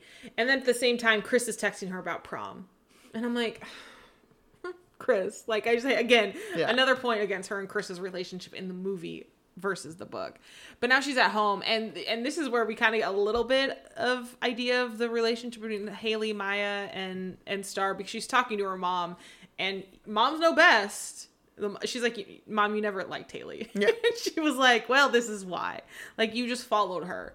And, you know, this is where she tells her, like, look at your relationship with her, your friendship. And if the good does not weigh, outweigh the bad, then let her go. Yeah. You know, and I think we've all kind of done that a little bit this past year. one hundred percent. Of like, there's so much crap going on in this world. Like, if there's people in your life that are not serving you for the better, let them go. Yeah. There's no point at this, you know, and I wish, you know, I wish I would have learned that when I was sixteen. Right, totally. So now they're at prom, and people are like staring at Star when she walks in because, it, you know, the interview has come out. Even though she's blurred, it seems like people know. Right. Um, I thought it was weird. Um, in the book, her and Chris show up together. Yeah. In the movie, she just shows up by herself right. and runs into him. Yeah, and it's clear that he is mad at her because she's kind of ignored him. Mm-hmm. And he knows at this point that Star was the witness and that she never told him this. And so they end up going to the... Her and Chris go to the limo to talk. And, you know, she's explaining to Chris, like, she feels that she's turning her back on her people, you know, by dating someone who's white, and she's trying to tell him that they aren't the same. And I was like, fi- at this point, I was like, finally, we're getting a little bit mm-hmm. more into it, but we didn't go there the whole way. No. Because he didn't get his voice in any of this. And like in the book, it was just like, this scene specifically in the book is very powerful. Well, and it, it's it's coming to the point where it's like, there are people, there are white people who are trying to understand, right. and they want to understand. And like, we didn't really fully get that. You you have the Haleys of the world mm-hmm. who are going to be how they are, and you got to let them go. But then there are these really good people like Chris who want to know. Yeah. And we just, you don't get that. Yeah. You know, in the movie. So it's kind of sad. Correct me if I'm wrong. Is this the part in the book where he tells her he loves her? Or bel- is it a little bit later? I think he does it over a text at one point. Oh, yeah. You yeah. might be right. Yeah, yeah. uh, but so they're having this conversation. They actually, in the book, they start making out. In the in the movie, they don't. But Seven ends up interrupting them in the limo. He's like, what are you doing? Yeah. Like a big brother should. Yeah, exactly. So, but... something that happens a little differently here. So Chris talks, you know, they kind of make up, and he was like, you know, we're gonna, I don't want to go back in. Like, let's just go have burgers and shakes. And then I want to go meet your dad. In the book, they go back into the prom and have the night of their life. Mm-hmm. And then that's kind of how that ends. Um, so I didn't like that. I didn't like the, the way that the, it was done in the movie. No, I was, I was so upset how this kind of transpired. To me, it felt a little forced. Like, listen, these kids are what, fifteen, sixteen? Yeah. Like, no sixteen-year-old boy is like, you know what, I'd like to meet your father. Right. And I'm going to do that tonight. Right. And I'm going to, like, no. No. So, in the movie, so they end up basically leaving the prom, and they go, Seven, Star, and Chris go to drop Star off at their house, at her house, and... I did like that they added, they, they were they were questioning Chris on, like, sweet potato or pumpkin. Like, is mac and cheese a whole meal or a side? And that actually happens in the book, but at a very, very different point Correct. and situation in the book. Um, but they go in, and and Mav thinks that Chris is is the chauffeur. and... And then he tries to tip him. He oh tries to God. tip him. Um, and it's this super awkward, just awful experience. And in the book, the way Mav meets Chris is so different, yeah. but so much more realistic. Totally. So actually, so like I mentioned earlier, Chris lives in Uncle Carlos's neighborhood. So when Star and, you know, her mom and stuff go visit a lot, she sees Chris often. Her mom, her uncle, and I believe her grandma all know that Chris is her boyfriend. And have met him. And have met him multiple because times. Because they've been dating a year and a half in the book. Right. So in the book, um, at one point, because Mav is so against uh, Uncle Carlos and their relationship is frayed, he doesn't normally go to the house. But at one point in the book, he is at Uncle Carlos's house. And poor Chris just knocks on the door like he yeah. normally would and be like, hey, guys, what's going on? And... that's when Mav meets Chris. Mm-hmm. Again, much more realistic, much more like casual and relaxed well, as opposed love, to what we got. And, and grandma and mom and all of them kind of come to Chris's defense. Yeah. In the movie, Lisa knows about Chris, but has never actually met, met him. him. Yeah. So again, a point against the movie because yeah. I just hate how they did my boy Chris wrong I in know. this movie. Uh, but so now we're still, so Chris ends up leaving in the movie very awkwardly because he's like, someone might steal your car because he drives like a really nice Range right. Rover. Uh, but Mav talks to Star and is like, it feels like he let her down in showing her what a black man you know, a good example of a black man. And yeah. she's like, no, you didn't, but you did show me what a good man is, which I was like, that was such a powerful moment for me because that Star realizing that she just want, like, she doesn't want, she just wants someone who treats her good. Right. And, and all of this and, and going back to the conversation that she has with Chris in the limo, you know, he was like, I don't see color. And she's like, well, yeah, color in a sense, like if you don't see color, you don't see me, but there's so much more to that than just saying I don't see color right. type thing. But in a sense, she's not seeing, with Chris, she's not seeing color, but she does recognize that he is white and that he doesn't understand everything. Right. So. Well, and I think that's such a um, hot, um, hotly debated topic because it, it is important. It, it's it's not enough to just say, oh, I don't see color. Right. You need to see color. Right. Seeing that lets you identify that person and, and their backstory and get to understand where they're coming from. Right. If you just simply are like, I feel like it's a mechanism that a lot of um, white white folks say mm-hmm. is like, well, you know, like, I'm not racist. I don't see color. And it's right. like, no, no, no, no, no. Like, the point right. is you need to see my well, color. Well, and I mean, you and I are in an interracial relationship with each other. You know what I mean? Like, I, I don't see color in the way of like, I don't care that you're Persian, yeah. you know? But like, I, I see you as I know that you're Persian, and I know that you have a, you grew up differently. Mm-hmm. Your parent, your parental dynamic is very different from yeah. mine. And it's just yeah. understanding where someone comes from. one hundred percent. You know? And I in no way am saying that my situation is any way related no. to Star's, but in the sense where she w- was, you know, throughout the book and movie describes that she has two versions of herself. Mm-hmm. I felt that growing up because yeah. I had a dynamic in my household that was very different than the dynamic I had with my school friends. And like, you know, having friends over felt weird sometimes because my mom didn't speak, you know, proper English or whatever. So like that sense of the feeling like you, there's two versions of you, I have felt, yeah. um, so I understand it. Again, not anywhere near what but Star is going through, I mean, it's but it's very, um, yeah, it's similar, and it's very common among, you know, um, uh, different cultures. Well, I love your mama, and I love your mama's cooking. She loves you too. So, uh, so now Star's, you know, Chris is gone. Star is talking with her dad, and at this point in the movie, uh, their shots come out, or shots get. Shots get shot into their house. Mm-hmm. And in the book, it happens again at a different time in the storyline. And a brick actually gets thrown into the house as well. Um, presumably, we're supposed to think that it's King or the King Lords who mm-hmm. have done this because of Star. Well, in the movie, we don't get this in the book, but in the movie, I think someone yells out like the win- car oh, yeah. window, like, tell Star to like keep her mouth shut or oh, whatever. Yeah. Like, okay, we'll just drive home that point right. in the movie. So they end up going to Carlos and Pam's house. Pam, Uncle Pam, Aunt Pam, that we, gets totally written out right. of, the, of the movie, basically.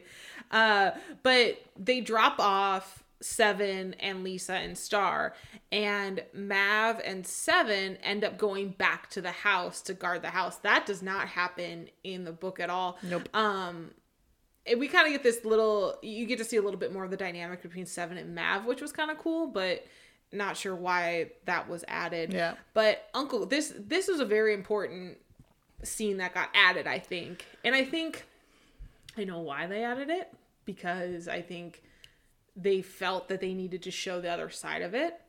Uh, Uncle Carlos sits Star down, and basically as a cop, he's showing, he is a black man, a black cop, and he is trying to give the cop's point of view to Star, and basically is walking her through the mind of a cop as they pull someone over. I do, I mean, I think it is very important for everyone to understand that. Is it an excuse for anything? Absolutely not. Mm-hmm. Um, you know, I know people who are police officers, and I thank them for what they do on a daily basis, because it is a, it's got to be one of the toughest jobs even now. Um, but it's one of those things that's like, there's there's no excuse for right. for some of this stuff yeah. that happens. It's a tough conversation. Um, but I actually kind of like that they added this, because this part is not in, in the book. Um But I also, I, it gave Star, Star refutes it, mm-hmm. you know? And I think that, I, I mean, if she, if they would have just thrown it in there and had her not refute it, I would have thought it was a little jarring. That's fair. Um, I will yeah. say the, in this case, in the movie, it, it um, adds a little bit more um, meaning to it, because in the shooting, he does go for the hairbrush and he does pull it up against, mm-hmm. you know, his head. So that feeling of like there may be a weapon that is in his hand mm-hmm. makes it a little bit more like, okay, if Carlos was in that situation, he did see something like that, he may be quicker to to react. Yeah. Where, as opposed to in the book where he, Khalil doesn't do right. that, and it's just a, a motion. Mm-hmm. It, I think, worked in this case. Yeah. If it had, if they had kept the the shooting the way it was in the book, and then they had this, I feel like it would be very yeah. off. Well, and th- the way that the conversation ends is she asks Uncle Carlos, like, if you saw him reach for something that looked like a gun, would you have asked him to put up his hands, or would you have shot? And he says, I would have asked him to put up his hands. And you know, it kind of brings it to a close. To a white man. To a white man. Yeah. And he's like, because he goes at, you know, the, the cop never asked Khalil to just put his hands up. Right. There was none of that that happened. So, again, something that got added that you may or may not agree with. Yep. uh, the next thing we see is the grand jury hearing. This got totally fast-forwarded, mm-hmm. the whole storyline. It, it doesn't even, like... I mean, it happens, obviously, in the movie, but it barely gets touched on that we are now at a grand jury trial for this cop. And she goes in there and she tells her story and about the night that happened. And, you know, she thinks she's done her due diligence, that there's no way that they're not going to convict this guy based off of what she talks about. Um, but it kind of gets brushed over a little bit in the in the movie. We don't yeah. see much of it. I did like um, that they made a point to kind of pan over the jury members, and mm-hmm. they were majority white. Yeah. Um, but I did love that at the end she sees a vision of Khalil yeah. sitting there. So that was Ugh. really heartwarming. But it was just like yeah. yeah, it's hard to watch. Yeah. So now Star's back at school, and Haley's there. Good old Haley, hmm. and. Haley confronts Star and is like, you know, basically wants an apologize from Star about the way she's been acting. And Haley says something that is absolutely, like, pretty much the worst thing that she could have said. Um, you know, she says that she heard that he was a drug deal, that Khalil was a drug dealer, and that someone would have killed him eventually anyway. And, like, Star loses it. Yeah. So in the, in the, between the book and the movie, it happens pretty differently. In the, in the movie, Star actually grabs a hairbrush from Haley's backpack and basically just starts yelling at her and is basically trying to make her understand, like, are you afraid of me because I have this hairbrush? Because this is what he had. Mm-hmm. Like, and she's really trying to drive home that part. And I, it was very powerful, I thought, in the movie. Like, yeah, you know, and in the, in the book, it's very different. Yeah. In the book, when, once, um, Once Haley says what she says, that, again, it triggers Star. She loses it, and she actually ends up punching her, which creates a fight between them. They go at it. At no point does Haley, like, back down. They're they're going at it, um, you know. And then randomly, Haley's brother shows up and is like, "Don't, you know, mess with my sister." And then Seven comes yeah. in, and there's a fight between them. And then they all four actually end up getting suspended um, for this, mm. uh, I believe. Haley's dad tries to push for them to get expelled, mm-hmm. um, uh, them being Star and Seven, Seven uh, which is awful because it's like they were all in the same scenario. Mm-hmm. Like, one should not be less punished than the other. Right. But yeah, very different. Um, I agree. I think the way that the movie chose to do it was much more powerful. Mm-hmm. Um, it was interesting to see Haley finally, like, have a vulnerable moment and, like, feel yeah. like she was, you know, afraid for her life. So at this point in the movie, Chris is trying to con- comfort Star. And of course, she's just kind of, again, brushing him off. And, but then at this point, she also gets a text from Kenya. And Kenya tells her that King has beat up Seven and that they need to go get him. So Star and Chris leave actually together to go get, to go get Seven. In the book, Seven is not the one who gets beat up. Right. Um, Devante, who we touched on earlier, is actually the one that gets beat up. The reason being that he actually stole some money from King, and he was trying, while Mav and Carlos were trying to help him kind of get out of all of that. Um, the reason that uh, they end up capturing uh, Devante is because at this point he's been hiding out at, at Carlos's house and they don't know where he is, but he has a um, a need to want to go see his brother's grave, which is in Garden Heights. Um, you know, a, a rare vulnerable moment. He chooses to, you know, he chooses love, and it ends up getting him him beat up. So yeah, the text from Kenya is actually about Devante. So at this point in the book, Seven, Star, and Chris drive back to Garden Heights yes. to save Devante. In Seven's car, in Seven's beat up old Mustang. Correct, not in the Range Rover. Yeah, they're in the movie, they're in Chris's Range Rover. And so they go to uh they go to get Seven, and they run into Aisha, which is Seven's mom.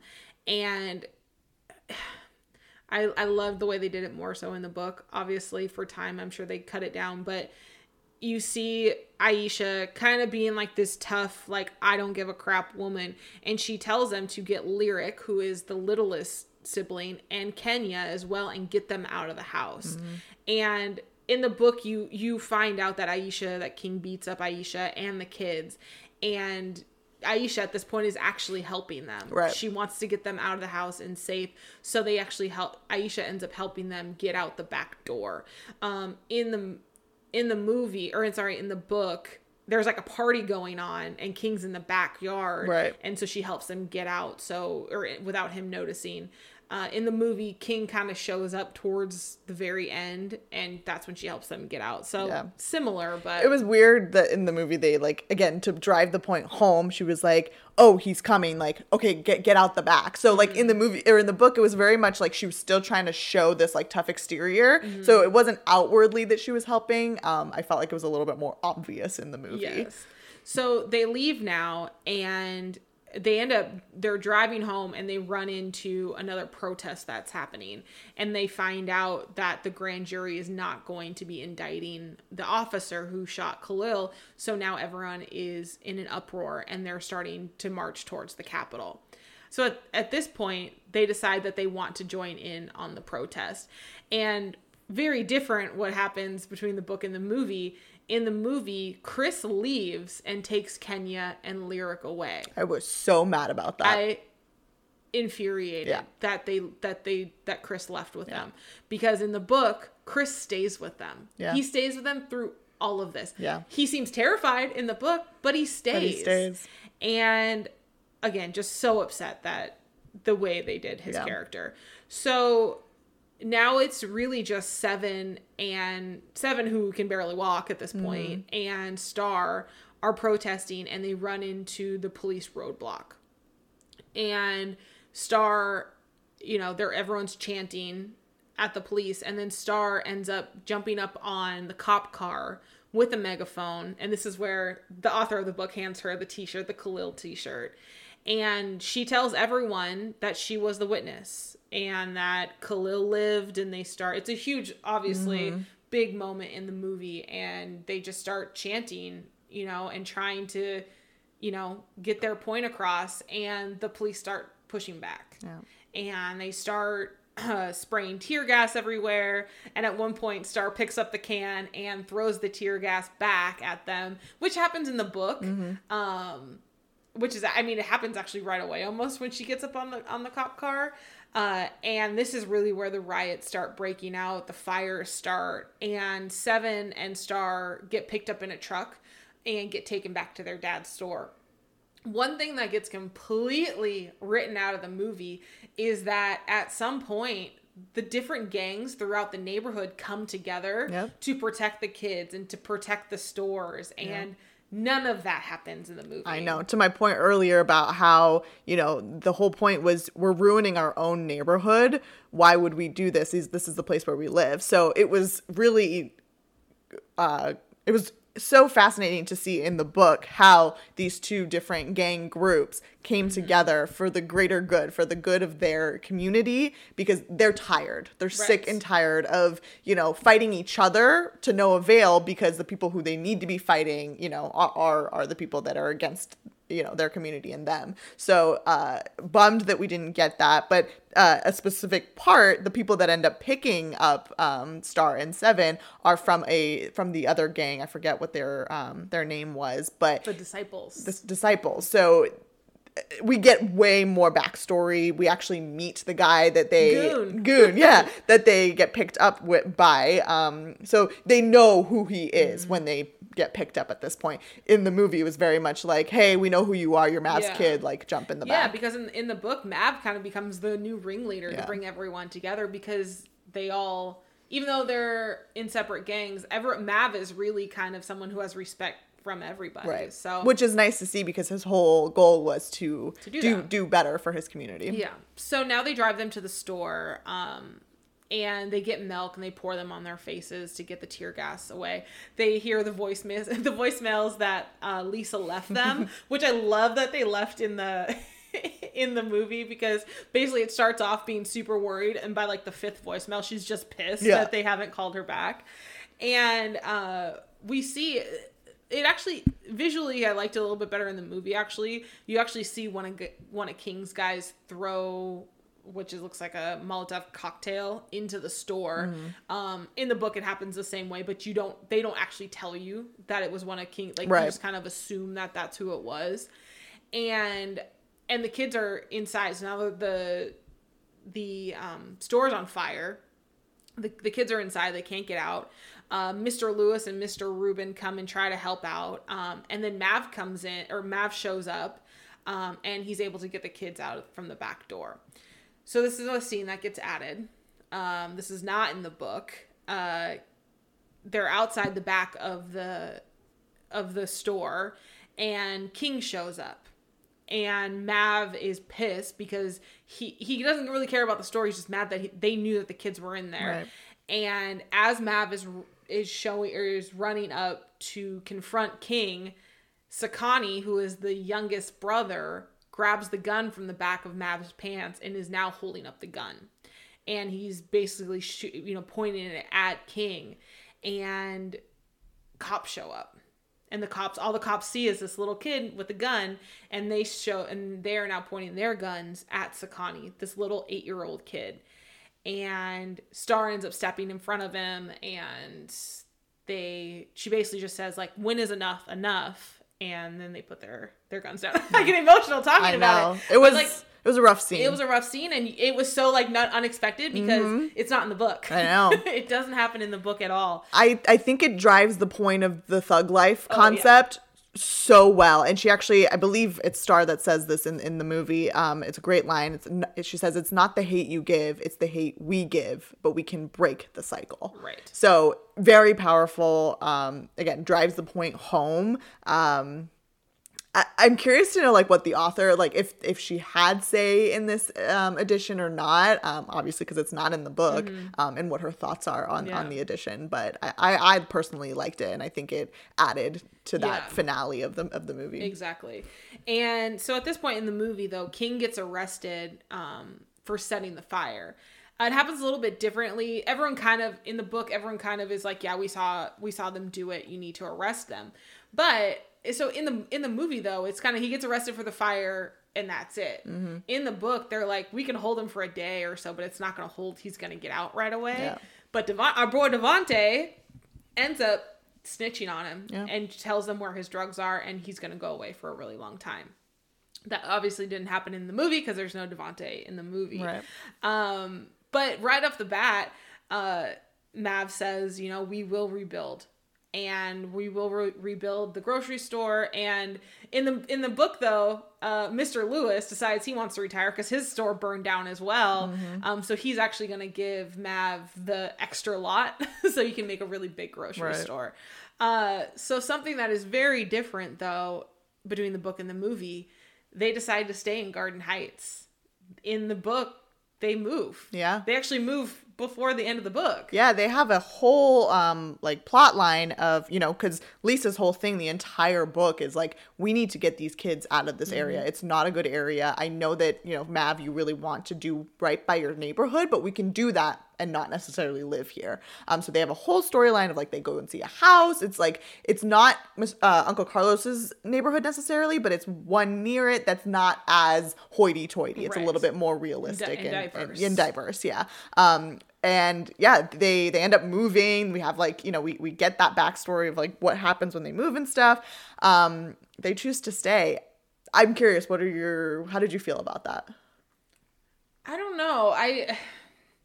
It was one of those things where it's like in the book, you, it was almost like it was Lisa's, like her goal in life was to get her kids out of that. Mm-hmm. And she finally did it. Yeah. You know, we, we went through the journey of her applying for the job that could get them right. out of there and whatnot. So I, I understood both. I, it was one of those things at the end of the book. I was like, if they say I, I'm okay with it, if if not, I get it too. Mm-hmm. Uh, so I actually got both of my ways. Uh, That's fair. um, But yeah, I would have liked to have seen them get out in the movie just because that was their goal. Right. You know, and that they found a way in the book to move and still be part of that neighborhood. Totally. Mav was still always going to have the... The shop. The shop. Yeah. But I don't know. What did you think? Um, it's hard because like it... I want to say the movie's ending felt a little bit more realistic. Mm-hmm. Um, but... knowing what a key plot it was in the book, to your point, it was Lisa's goal to make a better life for her family and for her kids. Uh, that part I felt, you know, we missed on. So to your point, yeah, I think it didn't necessarily take away from the story, but it would have been nice to see them kind of, you know, make a make a new life for themselves, mm. but still have that root back yeah. in Garden Heights. Because all we get left in the movie, really, is we see Star back at school with her new hairdo. Mm-hmm. Um, we see that her and Chris are still together, um, and that she's ditched Haley. She's not friends with Haley anymore. And then the final scene of the movie is Star is back in her bedroom. Or no, she's actually goes to Khalil's grandma's house mm-hmm. and goes to his bedroom. And she says that you can take whatever you want. And she ends up finding his wand yeah. and taking that home. And she puts it in the box with Natasha's wand and her wand. And that's how the movie ends. Yeah. She does say one final thing, that Khalil means friend. Yeah. Which I thought was cute. Um, I'll be honest. I personally thought the ending of the book was much more powerful. Oh, yeah. That last oh, like absolutely. two pages of the book where she starts naming the yeah. individuals that have, you know, died for this cause.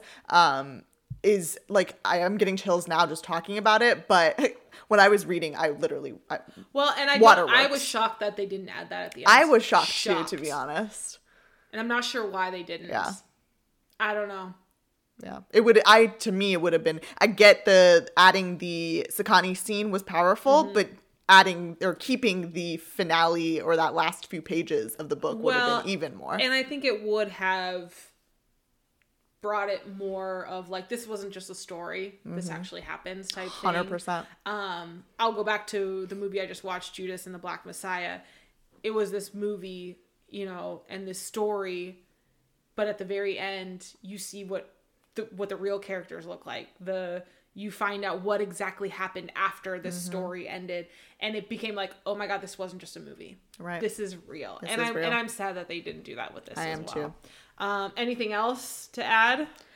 No, I think other than, I mean, yeah, like Devontae being completely written out was a little strange for me. Um, but I think f- for all intents and purposes, um, you got the core message of, of the book within the movie. Um, those few little things that were added, added to, to, to the, um, to the powerfulness of the, of the movie. Uh, so yeah, I think, you know, if the question is, did the movie stay true? I'd say, for the most part, it did. I yeah. think so. Um, I think I know both of our answers at this point, after we've talked it out here for a while. Um, book or movie? Book. Absolutely. one hundred percent. Absolutely. This book I is re- so perfectly written. Yeah. It was so good. Yeah. Um, like, yeah. props to Angie Thomas, man. Yeah. I, like, I want to start reading Concrete Rose, like, right now. I know. I know. So, so... yeah, two points for the book. Yeah, this was a tough one, so thank you for, for sticking it out yes, with us. I know. I didn't think this episode was going to be this long, but I guess when you start talking there's, about this There's stuff. a lot, yeah. yeah. All right, that's it for this one. Make sure to hit subscribe on your podcast app. If you're listening on Apple Podcasts, go ahead and give us a rating and leave us a review. You can follow us on Instagram, Twitter, and Facebook at The Boovie Girls. You can also email us at thebooviegirls at gmail dot com. And like we mentioned earlier, we are on Patreon. We have a couple levels for you. We've got our rom-com level that gets you episodes twenty-four hours in advance. You also get access to our Karen reviews, which Hannah did say we're not going to do for this one, rightfully so.